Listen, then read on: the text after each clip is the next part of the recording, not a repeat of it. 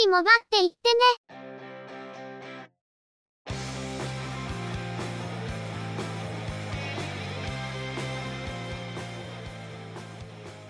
この番組は、モバイル通信に関する技術や業界の動向についてのニュース、IT ガジェットについての情報などの話題を中心にご紹介しています。この番組内でのおしゃべりは、すべて合成音声でお送りしております。多少お聞き苦しい箇所もあるかと思いますが、あしからずご容赦ください。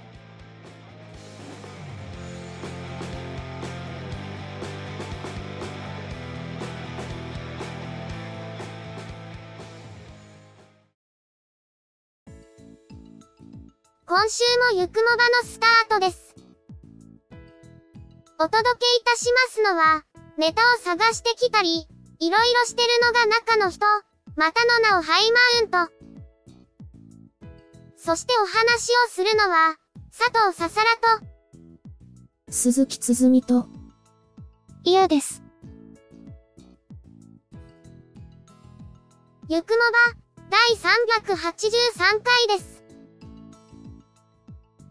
仕事柄コロナに感染すると色々と面倒なので、感染予防に気を使わざるを得ない中の人ですが、そうなるといけない場所も少なからず出てくるので、結局引きこもりになりがちですね。まあ、中の人が引きこもりがちなのは、コロナだからというわけでもない気がしますが。とは言っても、コロナの前と比べたら明らかに外に出なくなりましたけどね。昔と違って、外に出なくても色々なんとかなってしまいすぎですから、余計にわざわざ外に出る理由がなくなっていくような。近頃は仕事が色々と立て込んでいて、年度末と新年度の境目もないくらいでちょっとしんどい状況ですが、こんな状況だと現実逃避するにはゲームをやるか、週末に1時間競馬中継を見るくらいしかない状況です。中の人は馬券を買わないので、そこは悪い沼にはまる不安はないわけですが、その分馬娘に課金をしやしないかとちょっと心配な部分も。馬娘といえば、4月10日から CM が切り替わりましたが、これまでの CM にも登場していた、中村智也さんと吉田幸太郎さんに加えて、現役ジョッキーの竹豊さんと、クリストフ・ルメールさんが出演するということで話題になっています。二つのバージョンの CM で、タケさんは北サンブラック、ルメールさんは里のダイヤモンドの育成をしているんですが、タケさんが北さんの勝負服、ルメールさんが里野の勝負服を着てるんですよね。北サンブラックと里のダイヤモンドが現役時代、竹さんは2016年から引退まで北サンブラックの主戦機種、ルメールさんは引退した2018年の後半を除き、すべてのレースで里のダイヤモンドに騎乗した主戦機種ですね。ただ、竹さんってプライベートでは今もガラケーで、スマートフォンは持ってないから馬娘はプレイできないって言っていたような。あと、ルメールさんはこれが初めての CM 出演なんだそうですね。元ネタの競走馬の経歴や、競馬の歴史を知っているとより楽しめる馬娘ですが、小ネタの仕込み方がすごいので、それだけでも楽しみがいがあります。決闘ネタとか、主戦機種や馬主つながりのネタは、中の人は結構好物ですね。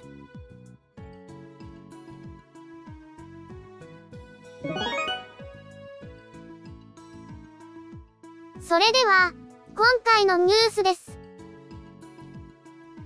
ソフトバンクは、日本に到着したウクライナからの避難民に対して、スマートフォンを無償で貸し出す支援を開始しました。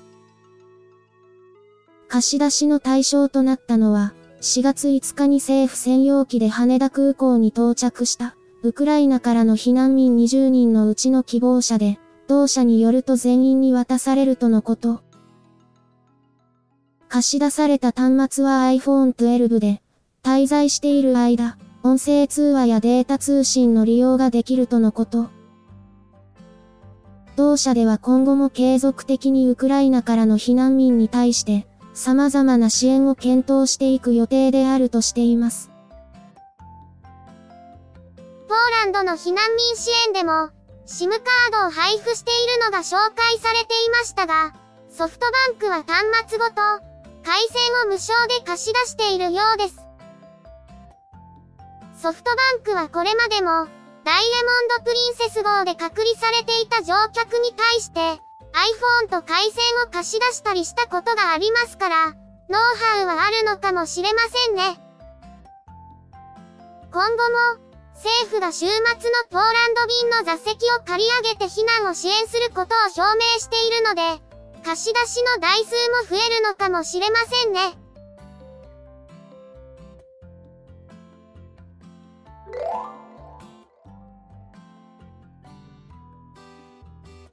日本通信は、日本通信 SIM で eSIM の提供を開始しました。合理的プランの、シンプル290プラン、みんなのプラン、20GB プラン、かけほプランを申し込む際、これまでの物理 SIM カードに加えて、eSIM を選択できるようになったとのこと。対応端末として、iPhone XS シリーズ以降の iPhone や iPad が挙げられていますが、日本通信 SIM の eSIM は、識別番号の EID の管理方法が NTT ドコモや AHA も、ドコモ系の MVNO と共通となっていることから、ドコモ回線の eSIM との併用はできないとのことです。eSIM の話題になると必ず言っている気もするんですが、対応端末が増えないことには、利便性の向上にも限度があるんですよね。iOS の仕様で、APN 構成プロファイルは一つしかインストールできないため、iPhone で物理 SIM カードと eSIM を併用する場合は、日本通信 SIM 以外で構成プロファイルを必要としないものであることを確認するようアナウンスされています。余談ですが、この発表が行われたのは4月6日。シムの日と引っ掛けてこの日に発表を行ったようです。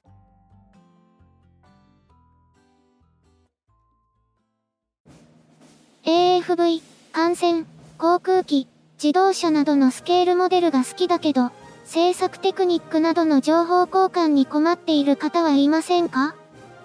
そんな方はぜひご連絡ください。SMBF はそんな皆様とのコミュニケーションを目指している模型サークルです。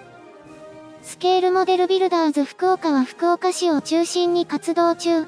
サークルメンバー募集中。イベントはメンバー以外の方もどうぞ。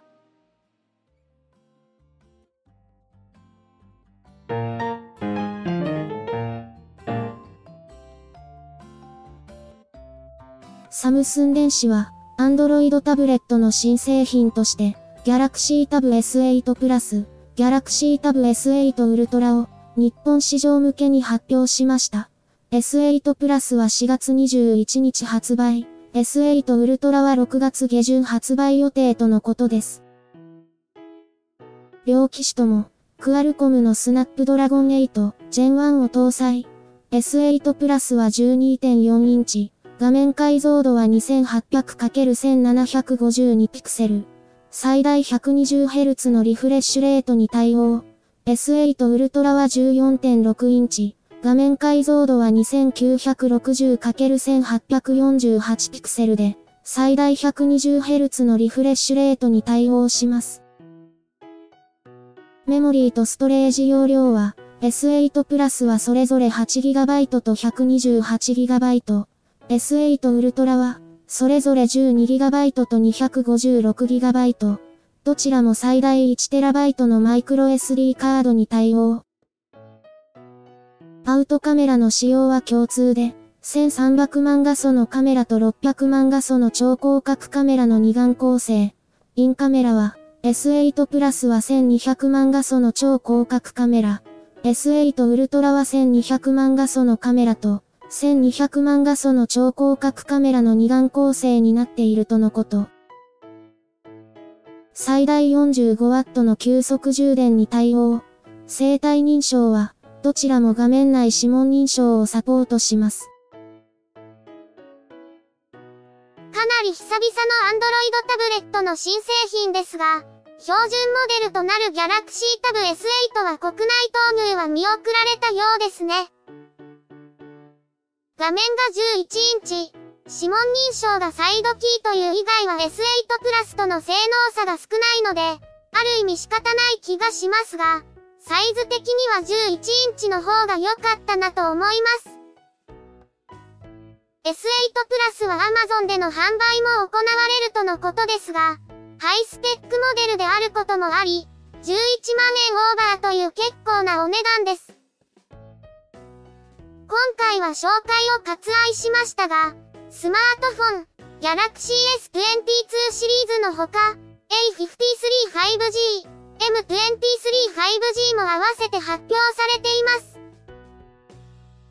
タブレットに話を戻すと、新製品の投入はありがたいところですが、もう少し手頃な価格のモデルも欲しいなと感じるところです。サムスンだと、2019年に販売された S5e あたりが結構いいバランスの製品なんですけど、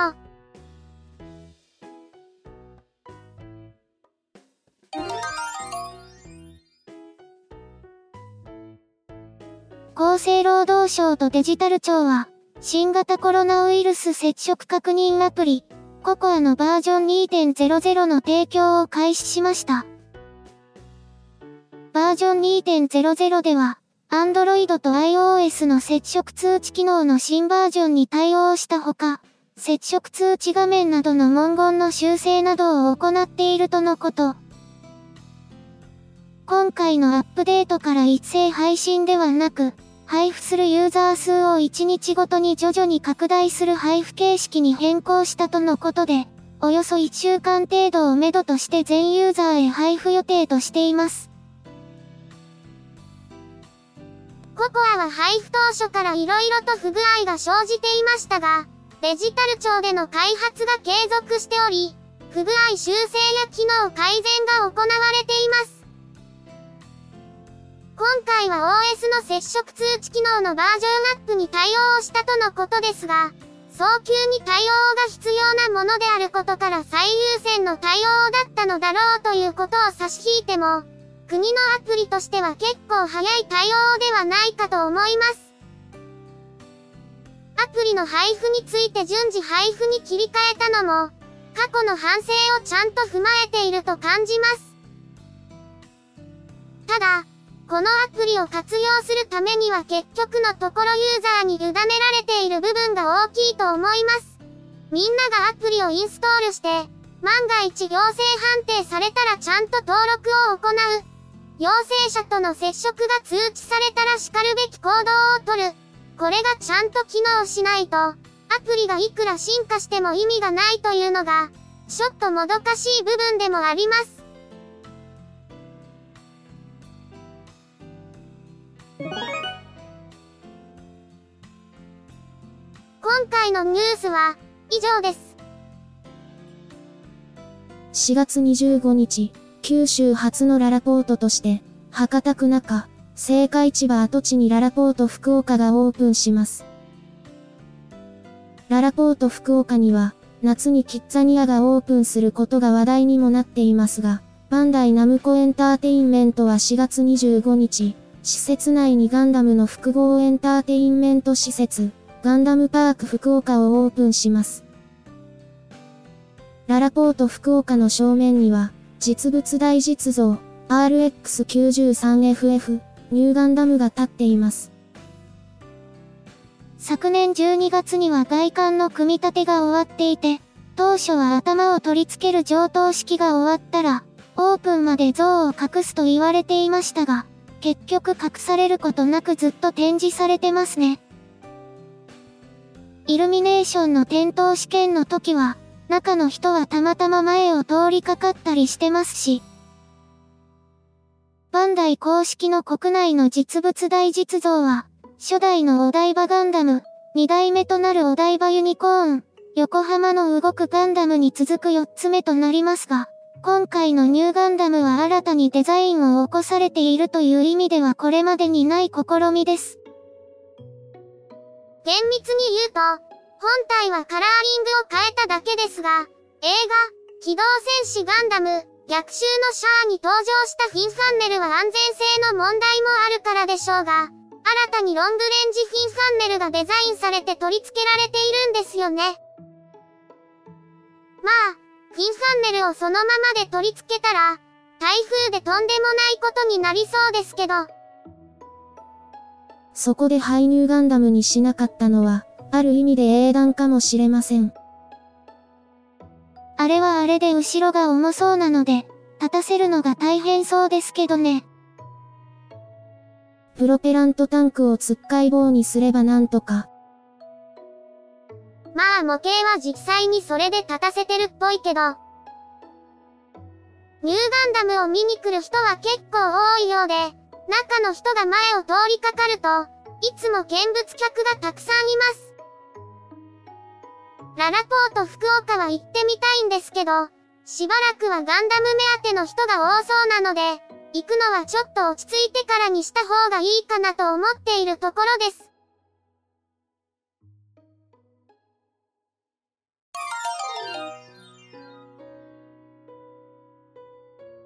今週のゆくもばは、そろそろお別れです。ゆくもばへのご意見やご感想、その他何かコメントしたいことがありましたら、ぜひ遠慮なくお寄せください。Apple Podcast へのレビュー投稿、ブログへのコメント、メールフォームからの投稿、Twitter でハッシュタグ、シャープ y, u, k, u, m, o, b, a をつけたツイートなど、送りやすい方法でお気軽にいただければと思っています。ハッシュタグはアルファベット小文字。日本語ハッシュタグは使用していませんのでご注意ください。他にも Facebook ページや Discord サーバを運用しており、こちらでのコメントも歓迎します。詳細は Twitter アカウントをご参照いただければ幸いです。いただきましたコメントは、おおよそ月末をめどにしてご紹介させていただいています。また、ゆくもばで過去に配信していたものの再配信、ゆくもばアーカイブスを不定期で連続配信しています。お時間がありましたら、過去の振り返りとしてお聞きいただければ幸いです。では、今回はこれで失礼いたします。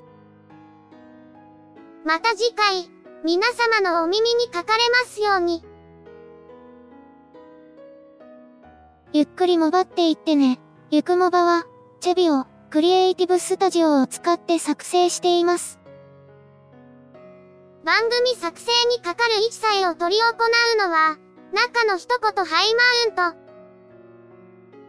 お話をしましたのは、佐藤ささら。鈴木つづみ。